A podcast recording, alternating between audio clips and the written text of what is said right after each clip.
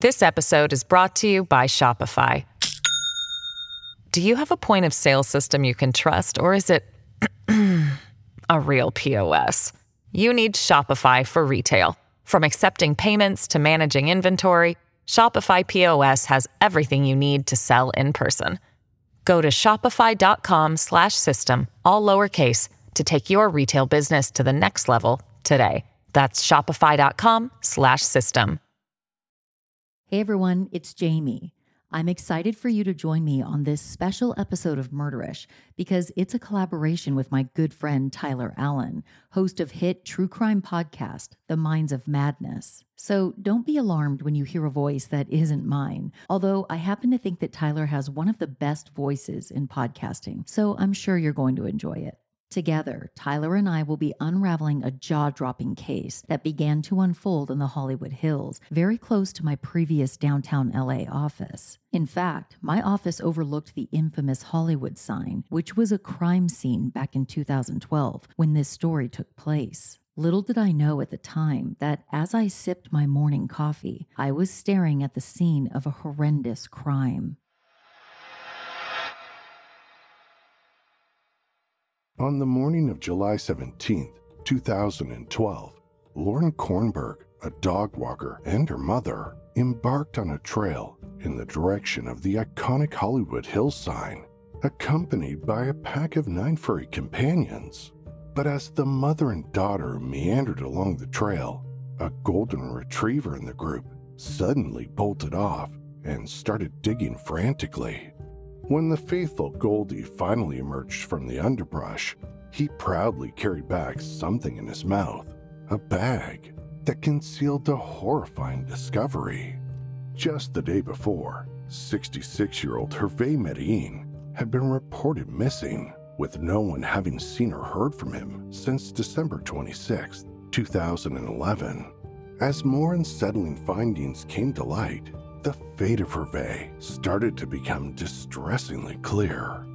Join me now as we uncover the tragic fate of Hervey Medellin, a Mexican native who sought out a new life in the heart of Hollywood, only for it to become the haunting backdrop of his gruesome murder. You'll hear how speculations surrounding a Canadian adult film actor turned killer, the cartel, and the involvement of a cadaver dog named Indiana Bones all intertwined, ultimately leading to a maze of dead end trails, all in the search for Hervey's elusive murderer. In the heart of Southern California, beneath the brilliant sun and palm fringed boulevards, lies the iconic district of Hollywood, a place where dreams are spun into reality and where the names of legends are immortalized along the streets, like constellations in the night sky. The Hollywood sign, perched majestically on the hills, serves as a symbol of ambition and fame and has been home to countless stars. Notable figures like Marilyn Monroe, Humphrey Bogart, Elizabeth Taylor, Frank Sinatra, as well as more recent additions like Brad Pitt and Angelina Jolie, Keanu Reeves, and Brittany Murphy the list goes on and on. But for every tabloid darling, there are thousands of unknowns desperate to break into the entertainment industry, a phenomenon that has persisted since the golden age of Hollywood and continues to this day. In 1932, the 50 foot tall sign across the hills read Hollywoodland, beckoning dreamers and fortune seekers, promising a shot at stardom. For a lucky few, those dreams came true, but most would never make it, painfully giving up and returning home. And for others, they'd never make it home at all.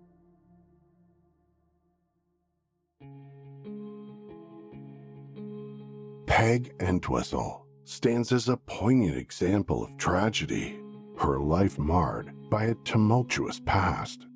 Born in the UK, Peg came from a family deeply rooted in the theater scene. Her father was an experienced actor, while her uncle had the sort of connections that made Hollywood aspirations seem tangible. After the sudden loss of her mother, and later her father, who tragically died after a hit and run, Peg grappled with lifelong depression. Nevertheless, Peg's passion for the stage propelled her into a career on Broadway, where she met and married another fellow performer at the tender age of 19.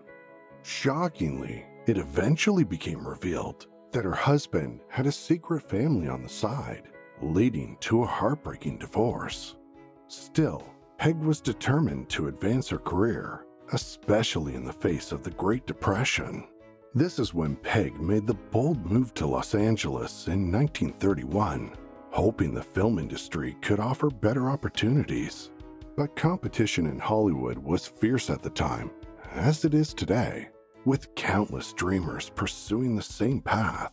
And when she finally did secure a role, it was a part that ended up on the cutting room floor. Battling depression and drowning her sorrows in alcohol, Peg found herself in a dire situation. Unable to even afford a train ticket back to New York, 24 year old Peg found herself at the iconic Hollywoodland sign in September of 1932. That night, she climbed the ladder on the back of the towering letter H and then leapt to her death. Her crumpled body and suicide note found the following day. Legend has it that right after her death, a letter came for Peg. Inside was an offer for a role where she'd play a woman who ultimately commits suicide. But that isn't where Peg's story ends, because her memory persists, with reports of her ghost wandering Griffith Park near the Hollywood sign, blonde and mournful, trailing a scent of gardenias. Without a doubt, Hollywood is known for drama. And on the morning of January 17, 2012, Lauren Kornberg, a dog walker, and her mother unexpectedly found it near Griffith Park.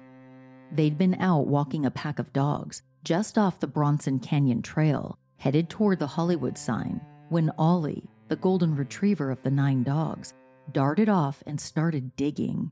Although it's been 11 years since that day, it's a day Lauren still clearly remembers. And although she's turned down numerous interview requests in the past, she graciously agreed to speak with me about what happened next. You were with your mom that day. You had the nine dogs with you in total. And then what happened? Yeah, we were actually off the trail. So we weren't, we weren't in the main area. And one of the dogs, Ollie, a golden retriever, was digging at something under a tree.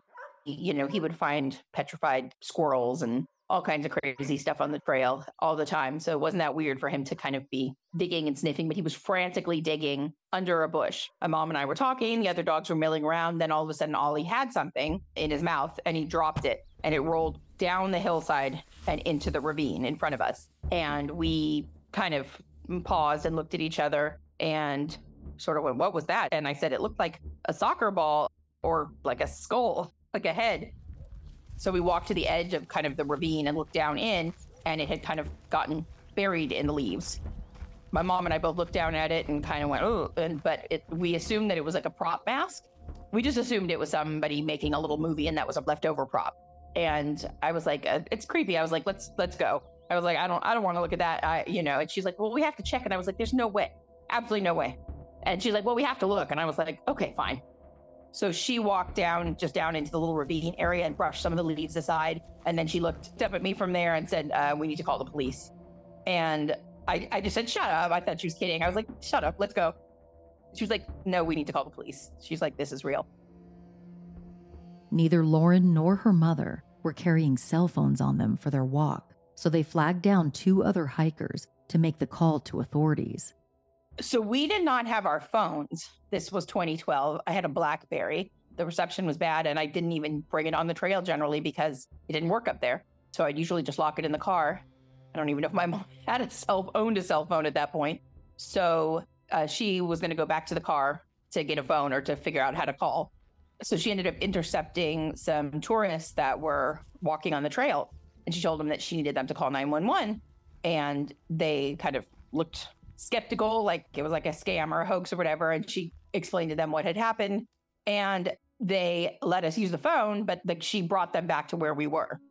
So we called 911 from their phone. She went to go wait at the entrance for the, the Rangers. She went to go wait to show them where we were because we were in an odd place in the trail. I waited with the dogs and the two tourists. Then they began snapping photos of me, the dogs, the head, everything. So I yelled at them and they took off. So I was there waiting with the nine dogs for what felt like the longest wait of my entire life. We didn't know if somebody had just done that. We didn't know if the person was still there. We didn't know why it was there. All I knew was I was standing in a place where I'm not visible to anybody walking by off the trail with nine dogs and possibly a killer around. I, I don't know how long my mom was gone. You know, I'm holding on to the dogs because I don't want them going down there or doing anything. I don't want anybody to come and remove the evidence or do anything. So I just standing there. She showed up with a park ranger. I think they probably thought it was fake or it was a hoax. So they didn't send out the police initially for the call. They sent out a park ranger. He walked down over, took a look, and then got on his phone. And uh, that was very rapid. There were more police and helicopters arriving and I don't remember the time frame, but I remember it was fast. And there were more than I'd ever seen in my entire life. When Los Angeles police arrived, they quickly assessed the scene and confirmed that the head was in fact real. Two of the dogs began to play with a bag and what appeared to be an object. While the dogs were playing with it, at, at some point the object came out of the bag and they discovered that it was a head, a severed head. The head appears to be rather new. There's not a lot of signs of decomposition yet. As law enforcement began to clear all the hikers off the trail, Lauren pointed out the two people she'd borrowed the phone from, but the officer never stopped to question them. Ollie, the golden retriever who found the head, was detained in the back of a squad car while Lauren and her mother were questioned. Maya Rudolph, who's friends with Ollie's owner, discussed the traumatic situation with Conan O'Brien a few weeks later. I got into work and Will Arnett said, you know that, you know that head? Like just like I'm telling you, he's like, you know that head they found? His daddy goes, it was Aaron's dog. Like, what? And we could not believe it. He was on a walk with his dog walker. My right. my friend's which dog. Was in the, which his, was in the news. Yes. Yeah. His name is Ollie. He is a golden retriever, Mm-hmm. and I think he's he's a digger. And so he was digging, and he came out like all proud with this bag, and something fell out, and it was the head. I'm not kidding you. They questioned the dog walker, and they kept the dog for like four hours. While Lauren, her mother, and the dogs were being detained, Lauren texted her clients to let them know that she'd be late returning their pets without going into any details. In the meantime, the chaos in the Hollywood Hills had already attracted media attention. So as we were getting ready to go, they were like, well, you don't have to talk to the press. And I was like, press? And then as we drove out of the gates, the car was mobbed with people and microphones. And I, I, didn't realize what was unfolding outside. I mean, I saw the helicopters and stuff above, but I didn't quite realize what was kind of unfolding outside. Then I had to drive from house to house to house, delivering the dogs. Um, and it was, I couldn't really like call and have a conversation with each person. So it took me forever to get home because, of course, each time I got to somebody's house, then I was explaining what had happened. I don't remember what time I finally got back to the house here. And then they sent an officer over some point that evening to my house and to my mom's house to ask more questions about it all. Lauren then explained why, at first glance, she assumed the head was a stage prop and why she believed whoever had disposed of it must have done it recently. Part of the reason it looked fake was because it looked kind of too fresh, which I found out later with the court case and stuff that it was because it had been frozen. I think it was very, very soon before that he was there. I don't exactly know when. There was another dog walker friend who's a client of hers had been on the trail when we kind of pieced everything together not not long before we were there and she was pretty sure she saw the guy who did it like later when pictures were released and things there was something about him that made her notice when we kind of pieced all the things together a cadaver dog named indiana bones soon discovered more body parts buried only six inches deep and about 150 feet from the head the body parts found included two feet and a hand, wrapped up in a 99 cents only store bag. The next day, the left hand was found. The head and appendages were no props. Someone had intentionally, brutally, and efficiently butchered another human being. That meant a ruthless killer was at large in one of the planet's most iconic settings. But before law enforcement would be able to unmask the murderer for this heinous crime, there was an even more fundamental mystery that had to be unraveled the identity of the victim. Without identifying the victim and without identifying why this person was killed and the people that he's associated with, it could be anything. It's a very extensive process. Um, you, you, know, they, well, there's a number of ways they can reference it, including dental records. Um, hopefully, somebody will be able to ID it. Hopefully, they'll be able to come up with a sketch of the victim um, in, in an effort to identify who he is. The holiday season is here, and it's time to start planning what you're gifting and what you're wearing to holiday parties. This holiday season, I went shopping online at Quince. Quince is my go to place for luxury essentials at affordable prices for everyone on my list, including me. Quince offers a range of high quality items with prices that won't break the bank. I'm talking about luxury items like 100% Mongolian cashmere sweaters for $50 all the items from Quince are priced about 50 to 80% less than those other fancy brands. How do they do this? Quince teams up directly with the best factories, cutting out the middleman and passing the savings on to us. It's like a direct pipeline of quality gear without the ridiculous price tag. Plus, Quince is all about keeping things ethical and responsible, working with factories that use top notch practices and premium fabrics so you save money without sacrificing quality or ethics. This year, I got Quince's Mongolian cashmere midi skirt in black, and I'm going to pair it with a white tuxedo shirt, a black blazer, and stilettos for an upcoming holiday party. I can't wait to get the skirt based on the reviews about how buttery soft and figure flattering it is. Look, there's no need to go into debt in order to get a killer outfit for one holiday party.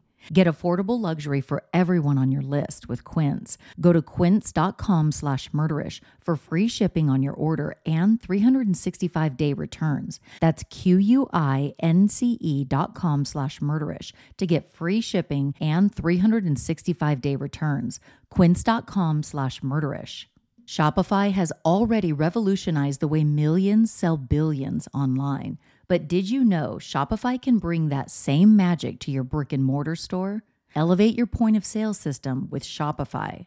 Shopify POS serves as the central hub for your retail store, offering everything needed for seamless operations, from payment processing to inventory management.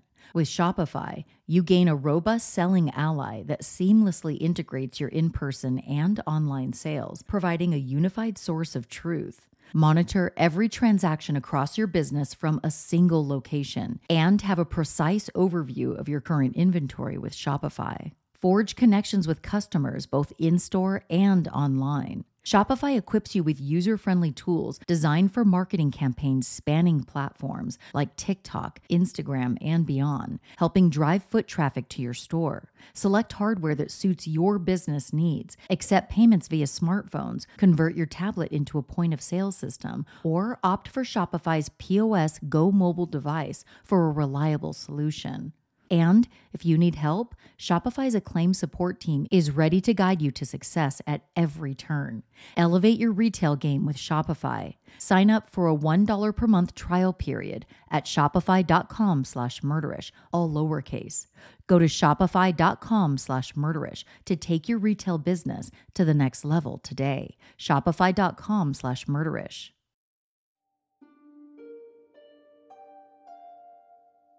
On Christmas Day 2011, 66 year old Hervey Medellin and his partner Gabriel Campos Martinez sat down to lunch with Hervey's friend Amelia at their apartment, a small but beautifully decorated Hollywood home located not far from Sunset and Vine.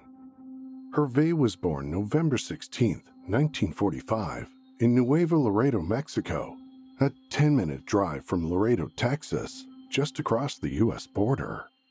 Hervey had worked at Mexican Airlines for years before retiring, keeping many of the friends he'd made there. And for Hervey, that hadn't been hard to do. He was charming, popular, and had impeccable taste. In fact, his apartment boasted a fabulous fine art collection, valued somewhere in the six figure range, including works by Diego Rivera, a world renowned artist from Hervey's own homeland of Mexico. The collection was massive, taking up all the wall space and then some. Hervey also loved to travel and had a lifestyle that allowed him to enjoy his retirement thoroughly. It was ultimately Hervey's expertise in the world of luxury that landed him a unique experience in the 1990s after serving as a concierge with the airline, connecting him to the Mexican cartel.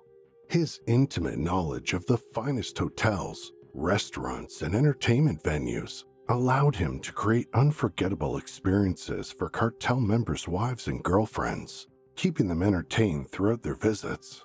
But as Hervey got older, he yearned for a quieter life and eventually managed to find it in sunny Los Angeles, where he not only found a new home, but also love.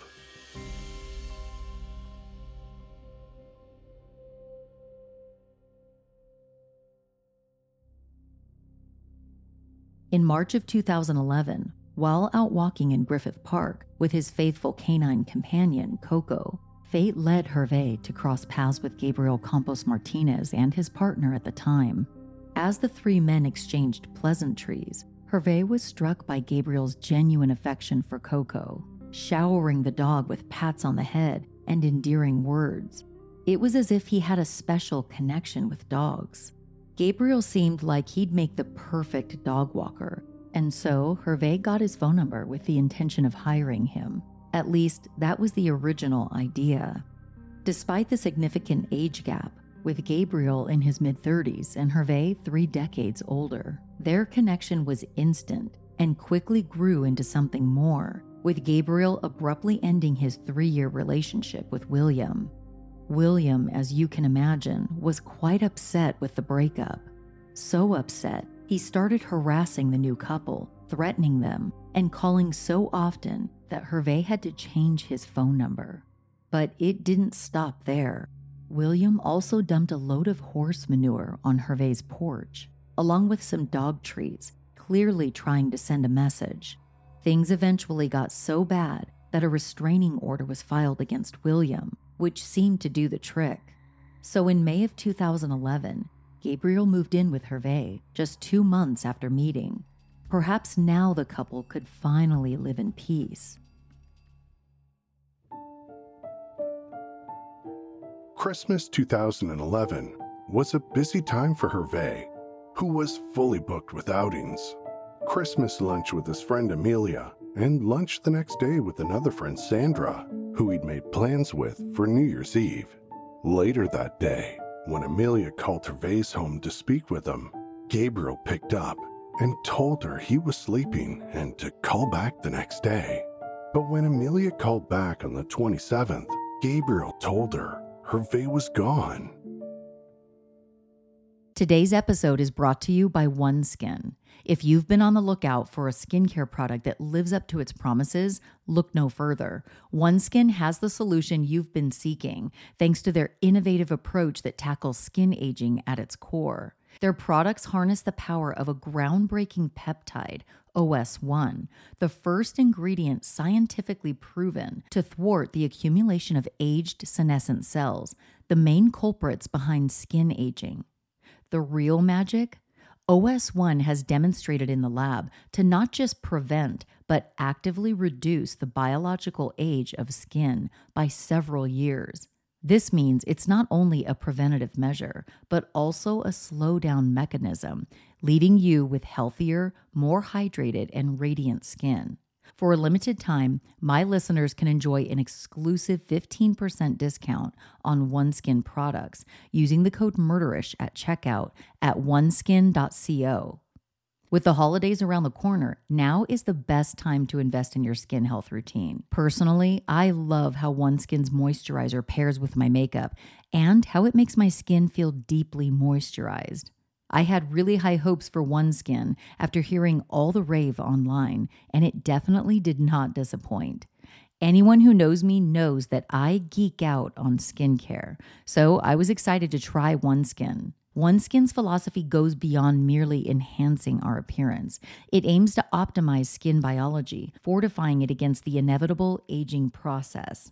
Their skincare approach transcends boundaries, delivering a revolutionary level of care for your skin. OneSkin is the world's first skin longevity company. OneSkin addresses skin health at the molecular level, targeting the root causes of aging so skin feels and appears younger. It's time to get started with your new face, eye, and body routine at a discounted rate today. Get 15% off with the code MURDERISH at oneskin.co.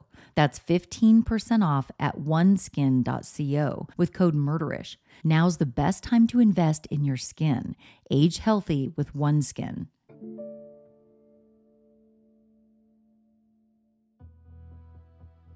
He'd left on an impromptu trip back home to Mexico with a couple of friends. When Sandra called the apartment a few days later to confirm her New Year's plans with Hervey, Gabriel told her the same thing. Hervey was in Mexico, but should be home by the 6th of January. But when the 6th came and went, Hervey's friends tried to track him down, but Gabriel told them that while he'd spoken to Hervey on the phone a few times since he left, he hadn't actually heard from Hervey since the 4th.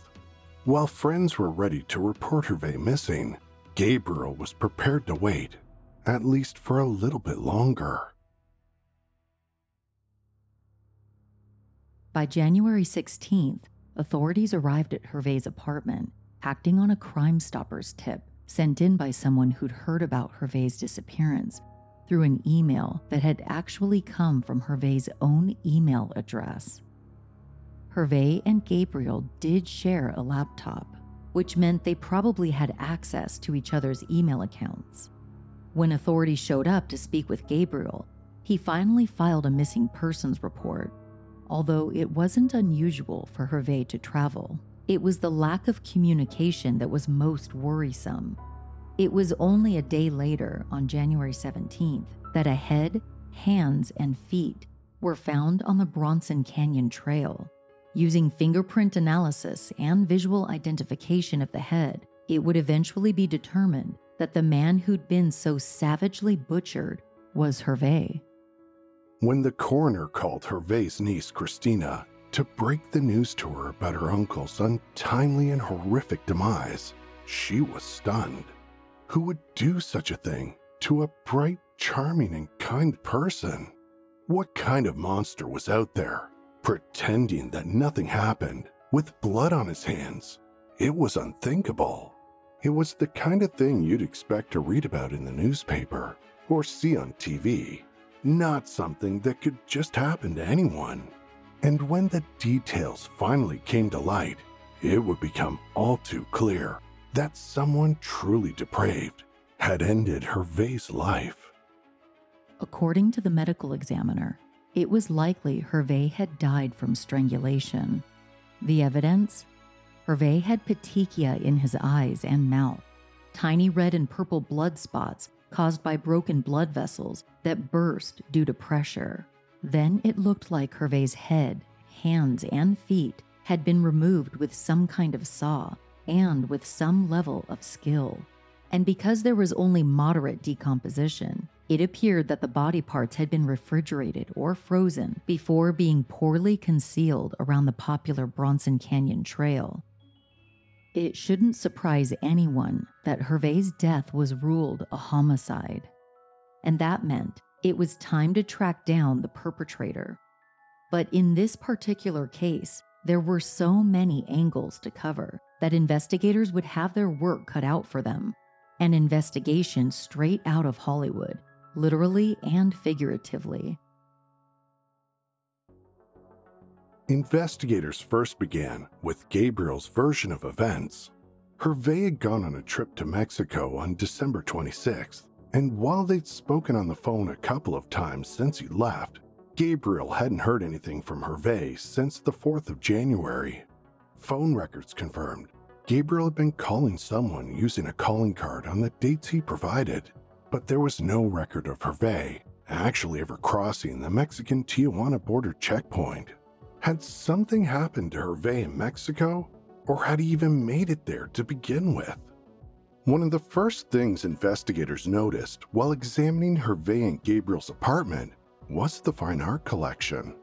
Let's, for a moment, consider the notion of people meeting their tragic demise, seemingly without any discernible cause, all in the ruthless pursuit to secure a fortune.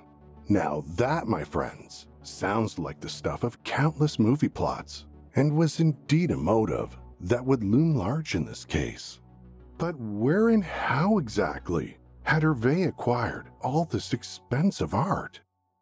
I'd like to thank the sponsor of this episode, LifeMD. If your personal goals include losing weight, you're not alone. As one of the world's leading online healthcare providers, LifeMD takes the hassle, expense, and guesswork out of reaching your weight loss goals. Its comprehensive weight management program combines access to breakthrough GLP 1 medications like Wegovy with coaching and metabolic testing to help patients with their weight loss goals and to maintain their results long term. These groundbreaking drugs improve metabolic function, regulate digestion, and suppress appetite to help you feel fuller longer. And the results are astonishing. In studies, GLP 1 drugs have been shown to help patients lose, on average, 15% of their body weight. As a LifeMD patient, you can schedule online one on one sessions with a licensed healthcare provider who will help you create a healthy eating plan, monitor your progress, and make choices that align with your goals. And LifeMD helps you maximize your insurance coverage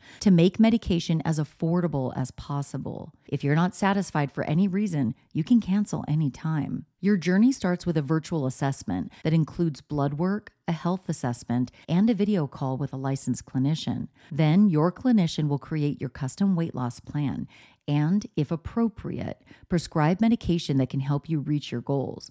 With LifeMD's online patient portal and user friendly app, communicate easily with your care team when you need support.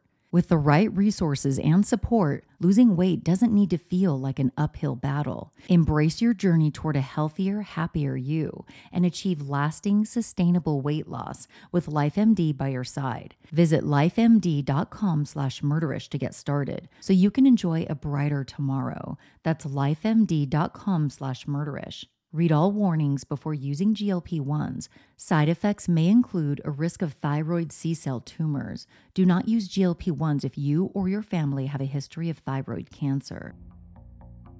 An airline salary was good, sure, but it usually wasn't a six figure art collection featuring Diego Rivera good. So speculation ran wild, but police were eventually tipped off by a retired narcotics detective who told them Hervey used to have ties to the cartel.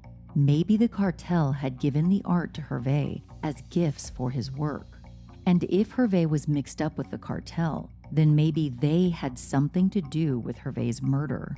After all, gangs weren't usually the biggest fans of people leaving their organization, and Hervey had done just that, albeit a couple of decades previously. But the cartel angle would be a massive undertaking, and investigators needed to cover all their bases before they went all in on the cartel theory.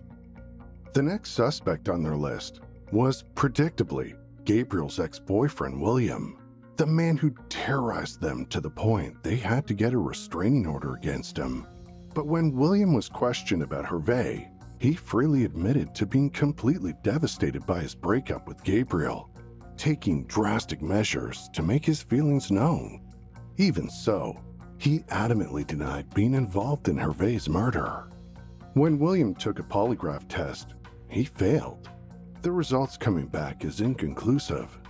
Had authorities found their man? Unfortunately, it wouldn't be that easy. Even with the failed polygraph test, William had an ironclad alibi, and investigators were back to the drawing board. Meanwhile, Gabriel packed up his things and moved out of Hervey's apartment after living there for six months. Without Hervey bankrolling his lifestyle anymore, Gabriel couldn't make the rent and even had to sell off some of Hervey's things, draining their joint bank accounts. accounts they'd opened up in mid December, just two weeks before Hervey disappeared. Gabriel told investigators he was moving to San Antonio, Texas, to live with his brother for a while so he could get back up on his feet. But he remained in contact, ready to help investigators should they need it. By the end of February, Gabriel was gone, leaving the apartment and Hollywood behind. A few months later, in May of 2012, another dismemberment case rocked the world. But this time, it happened north of the US border, in Montreal, Quebec. 29 year old Luca Magnotta, whose name was Eric Newman before having it legally changed, was a diagnosed schizophrenic with a troubled upbringing. He dabbled in the adult entertainment industry and reality TV with little success. As a way to make extra money and find the notoriety he so desperately craved. But when the adult movies, escorting, modeling, reality TV appearances, and plastic surgery didn't get his name in lights, he decided he'd make himself famous another way. At first, he began making multiple online accounts across various social media platforms, using them to spread rumors about himself, trolling anyone who didn't have a complimentary opinion of him. By 2010, still without fame, Luca took things in a drastic, horrific direction when he uploaded a video to YouTube showing him sadistically killing two kittens. He then uploaded another video of himself killing another kitten and then another. The online community erupted, hurling web sleuths into overdrive, doing everything they could to bring Luca to justice. Documented in the Netflix documentary made in 2019, Don't F with Cats. Luca reveled in the attention, but if he wanted to continue getting the notoriety he thought he deserved, he needed to go bigger. Much, much bigger. In May 2012, an 11 minute video was uploaded to the internet showing a man without clothing, 34 year old Chinese international student Jun Lin, tied to a bed frame, being stabbed over and over again before being dismembered. It was absolutely horrific. Shockingly, someone had been promoting the video for more than a week before it was released. It was murder, it was planned, all for the sake of fame. The killer was just waiting for a victim to fulfill that plan. A few days later, a package containing a left foot was delivered to the Conservative Party of Canada, and a left hand was sent to the Liberal Party of Canada. More parts arrived at a boarding school and an elementary school. Evidence led directly to Luca, who'd flown to Europe just hours after the murder. Could this plane hopping, self proclaimed maniac be responsible for Hervey's murder? His MO fit the bill, but as Los Angeles investigators looked into it further, they discovered Luca hadn't been in the US when Hervey was killed, which meant they were once again back to the drawing board, but authorities now had a new angle. Hey, it's Kaley Cuoco for Priceline. Ready to go to your happy place for a happy price? Well, why didn't you say so? Just download the Priceline app right now and save up to 60% on hotels. So, whether it's Cousin Kevin's Kazoo concert in Kansas City, go Kevin, or Becky's Bachelorette Bash in Bermuda, you never have to miss a trip ever again. So, download the Priceline app today. Your savings are waiting Go to your happy place for a happy price. Go to your happy price, Priceline.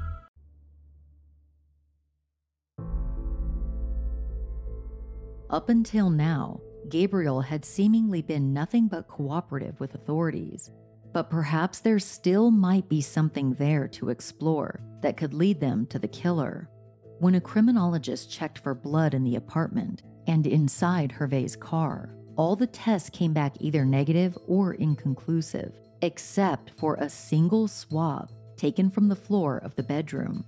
Although it wasn't exactly earth shattering to find a trace of blood here or there in someone's home, at the very least, it was something. Cadaver dogs also found nothing terribly unusual inside the apartment either. Perhaps the lack of physical evidence had been one of the reasons investigators pursued so many different leads in the first place. But even with the Mexico trip, there were still questions that had no easy answers. According to Hervey's friends, it just wasn't like him to take a spontaneous, unplanned trip. He liked to have things mapped out, organized, and prepared. When Amelia went to Hervey's apartment looking for him, she noticed his prescription medication lying out, medication he would have definitely taken with him to Mexico. And when Sandra had urged Gabriel to report Hervey missing, Gabriel told her it wasn't possible because he had no pictures of Hervey, which was strange for someone who'd been in a relationship for the past six months. There were other weird anomalies too, but did they point to Gabriel as the murderer? What could have been the motive? Well, we're getting to that. It was eventually discovered that after Hervey disappeared, Gabriel impersonated him and had his direct deposit social security checks transferred over to their joint bank accounts. Although Gabriel admitted to using Hervey's ATM card while he was gone, he claimed it was only to buy household necessities like dog food, gas, and groceries. After all, Hervey had been supporting them both, and even with Hervey's shocking murder, Gabriel still couldn't get by without him. The money theory definitely made for a good motive, and impersonating Hervey was definitely an illegal act, but fraud was a small time crime compared to murder. Still, it was something concrete. The more investigators looked into the version of events Gabriel had given them, the more they fell apart.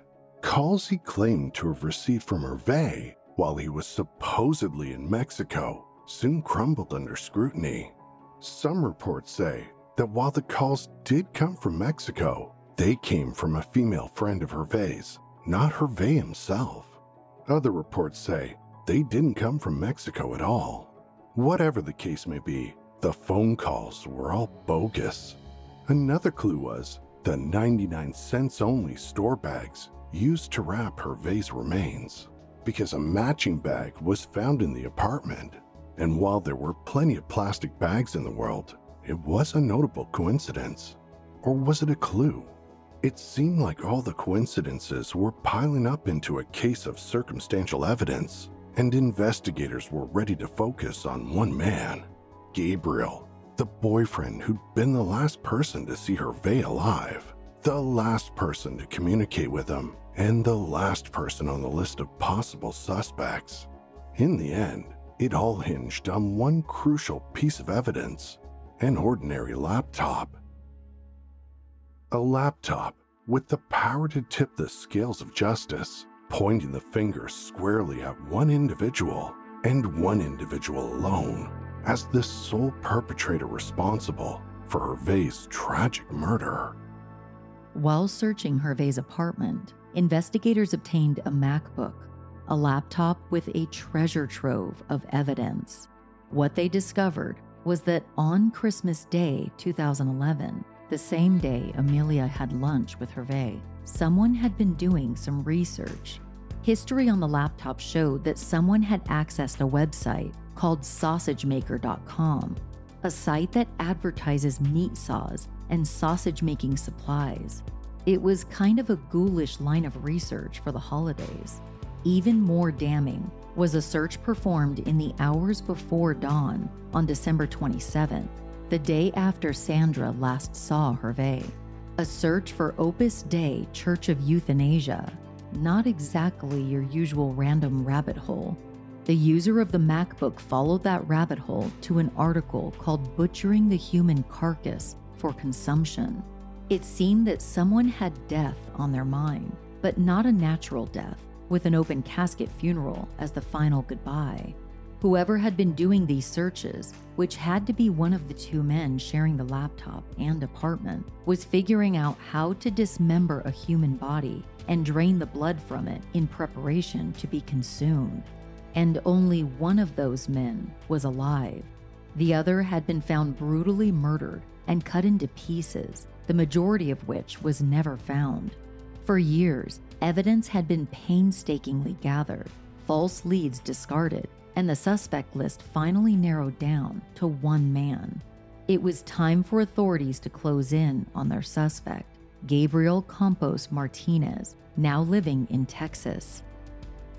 Detectives have had him as a person of interest uh, uh, since the uh, onslaught of the of the investigation, uh, but I can't go into details on, on what exactly led him to the arrest. In early March 2014, members of the San Antonio Police Department arrested Gabriel and charged him with the murder of his former boyfriend, Hervey. Gabriel had been working at the San Antonio Convention Center and had married a woman who'd also been his coworker, moving into her home and making himself comfortable. But Texas wasn't going to be his home for long. And after being held in San Antonio on a $1 million bail, he was sent back to Los Angeles to stand trial for murder. In a shocking stroke of luck for the prosecution, on March 28, 2014, just a couple of weeks after Gabriel was arrested, another grisly discovery was made at the entrance of Bronson Caves. The landmark was where the 60s TV show Batman had filmed their Batcave sequences, and it was only a short distance where Hervey's remains had first been found back in 2012. A city worker doing some excavations uncovered something truly horrifying, wrapped in a 99 cents only store bag. The same bags Hervey's other remains had been found in. It was a package of human tissue, three pieces in total. Once again, Indiana Bones, the cadaver dog, was brought in, but found no other traces of Hervey. But what authorities did have was Gabriel and enough evidence to pursue a conviction. Now it was time for the trial. The trial started in September 2015 coinciding with DNA test results confirming that the human tissue at the Bronson Caves belonged to Hervey. Gabriel's defense tried to have the evidence thrown out because it was too new for them to prepare for, but their request was denied. Gabriel's public defense claimed that all the prosecution had were theories and argued not a single drop of blood was found in the apartment. But blood had been found in the apartment they also asserted there was no definitive proof it was Gabriel who'd used the laptop to look up butchering, dismemberment, and cannibalism. But there was one glaringly obvious difference between the two men. One was deceased, and the other was still alive. The defense also suggested Hervey could have died from natural causes or suicide, and fearing he'd be wrongfully convicted of the death, Gabriel dismembered Hervey's body and disposed of it so he wouldn't look guilty. As far as an alibi goes, it wasn't a great one. As for Gabriel himself, he never confessed to the murder. The prosecution, on the other hand, had a pretty believable theory. They proposed that Hervey might have intended on terminating his relationship with Gabriel, evicting him from the apartment, thereby ending his access to the lavish lifestyle he'd become accustomed to. So on December 27, 2011, Gabriel strangled Hervey to death, dismembered him, refrigerated him, and then disposed of his remains throughout the Hollywood Hills. The prosecution did a stunning job presenting the evidence they had without a murder weapon or an eyewitness. Although the deception around the trip to Mexico, the phony phone calls, the 99 cent store bags, and the internet searches were all circumstantial, they were also impossible to ignore. Lauren, Ollie's dog walker, testified at both the preliminary hearing and at the trial. And although being part of the discovery of Hervey's remains was shocking and horrifying in itself, Lauren says the creepiest part by far was sitting in the courtroom face to face with the man who murdered Hervey and watching him react to her testimony. When I was telling the story about finding it and with the dogs, was this like the slightest little bit of like smirk of amusement of like the circumstances as I was like, and I couldn't help but just stare at him as I'm telling, answering questions and telling the story, you just can't help but continue to look over there. And the only time that I saw the face change was at some point with me telling the story about the pack of dogs and and the dog, you know, picking it up in his mouth and it rolling down the hill like a, you know, there was just like the slightest little like smirk of amusement at the story of it all. I think that was the hardest part was being in court twice. Just being in the room with someone that emanates that much evil. Yes. And you can't help but look over and try to see if there's any glimmer of like humanity, like as you're telling the story or as people are asking things, like when you're in that courtroom. I mean, and I'm sure that that's why people are sort of fascinated by the murder things and the podcast. Is it's just you kind of can't help but wonder like what goes through somebody's mind to be able to be that horrible and do that or get to that place and to be in the room like face to face with somebody telling the story like i'm telling it to you right now but it's you know a lawyer asking you questions but looking at the person that did it it was just that that that's sort of the most chilling of it all. The other parts kind of don't seem real. The other parts of it um, other than standing there and waiting that day but the the being in the courtroom and the face to face like that was and is still the, the the creepiest part of it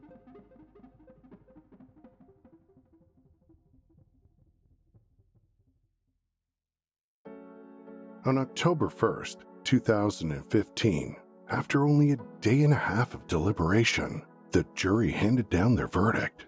The now 40 year old Gabriel Campos Martinez was found guilty of first degree murder.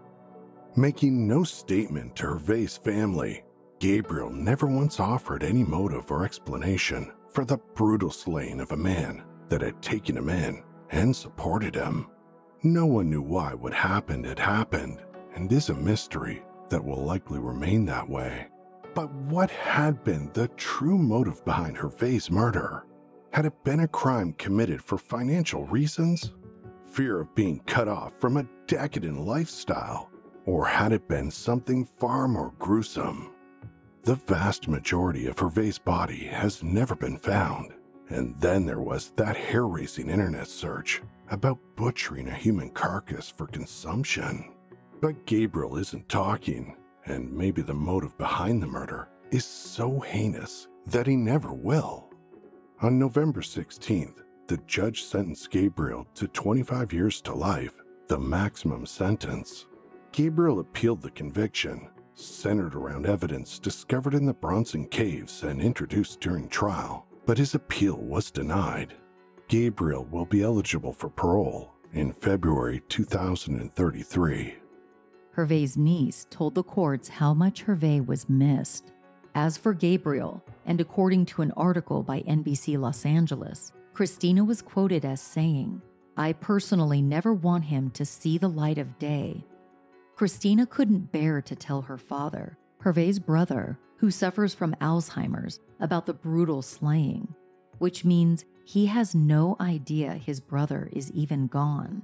Instead, she makes up stories about why Hervey is no longer around, a heavy burden to bear for someone who has already lost so much. When Lauren took her pack of dogs for a walk in the Hollywood Hills that fateful day, she played a pivotal role in bringing Hervey's killer to justice. It was a stunning stroke of luck that Lauren had Ollie off the leash on that particular trail in the short window between the killer's disposal of the evidence and animals dragging off the remains.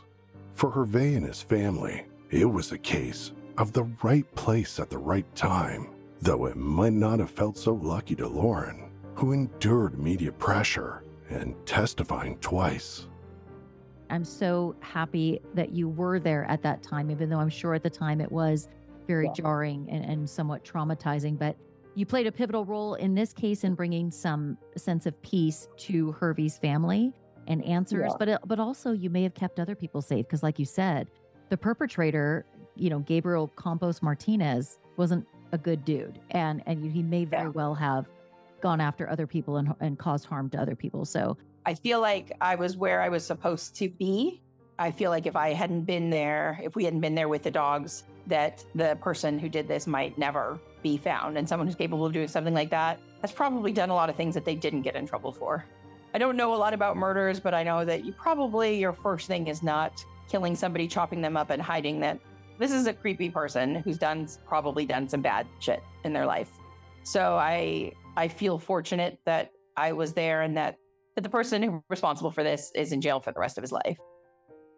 I met his niece at one of the court proceedings and talked to her uh, because every every year basically there are a number of people that want to like interview or do things about it sometimes it does feel sort of like sensationalized and i worry about the people that are involved in the family and you know for them to have something like that happen and be in the process of their journey healing and have it over and over. I mean if they're if, if i'm interviewed every you know called every two three four times a year they certainly are as well. So sometimes it just sort of feels like the people that are involved might not have the closure that they need because this case has remained such one that's that's particularly interesting to everybody. It's definitely a Hollywood written story. And it's just, you know, when you have something that is a, a traumatic event in your life or you have loss, the, the, lasting thing about it was the media, that it was whenever there's a, a large, like media focused event now, it's sort of having been at the center of something like that and seeing how you're, I mean, every five seconds a producer was calling and they, you know, I, I, I, did a bunch of different interviews and a bunch of different things, and then I just I, I wouldn't do I stopped and I wouldn't talk to anybody or do anymore and didn't want any involvement in it because it was just sort of too much.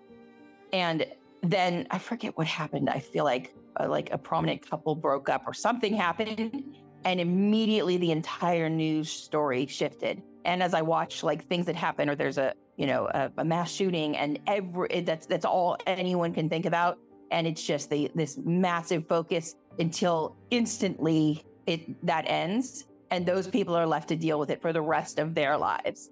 The the loss of it and the healing and the trauma and go from everyone focused on, on them to it just the the the sort of deafening silence. And it even happens in loss in your own life you know if you've lost a parent or a sibling everyone crowds around you you know initially and you know there's flowers and people bringing you food and then immediately everybody goes back to their life and nobody ever even unless there's people who have also had loss that remember but people don't even remember sort of to check in once mm-hmm. that that blurry fades so i think being with this it was sort of being caught in that media fury and then it disappearing and then it sort of reappears a few times a year whenever there's someone who wants to use it for their purposes in hollywood a successful story has a plotline that's not only exciting, but understandable.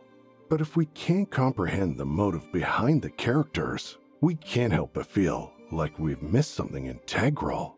But when a life is taken in the real world, even when we finally find out what really happened and who perpetrated the crime, even when justice is served and the murderer is safely locked behind bars until the end of their days, if we never find out why it happened, we're left with lingering questions that haunt us until the end of our days.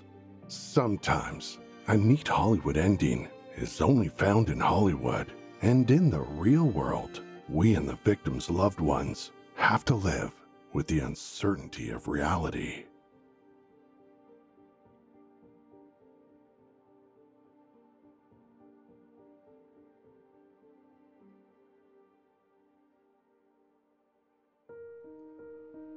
I want to give a special thanks to Lauren Kornberg for taking the time to help us with this episode.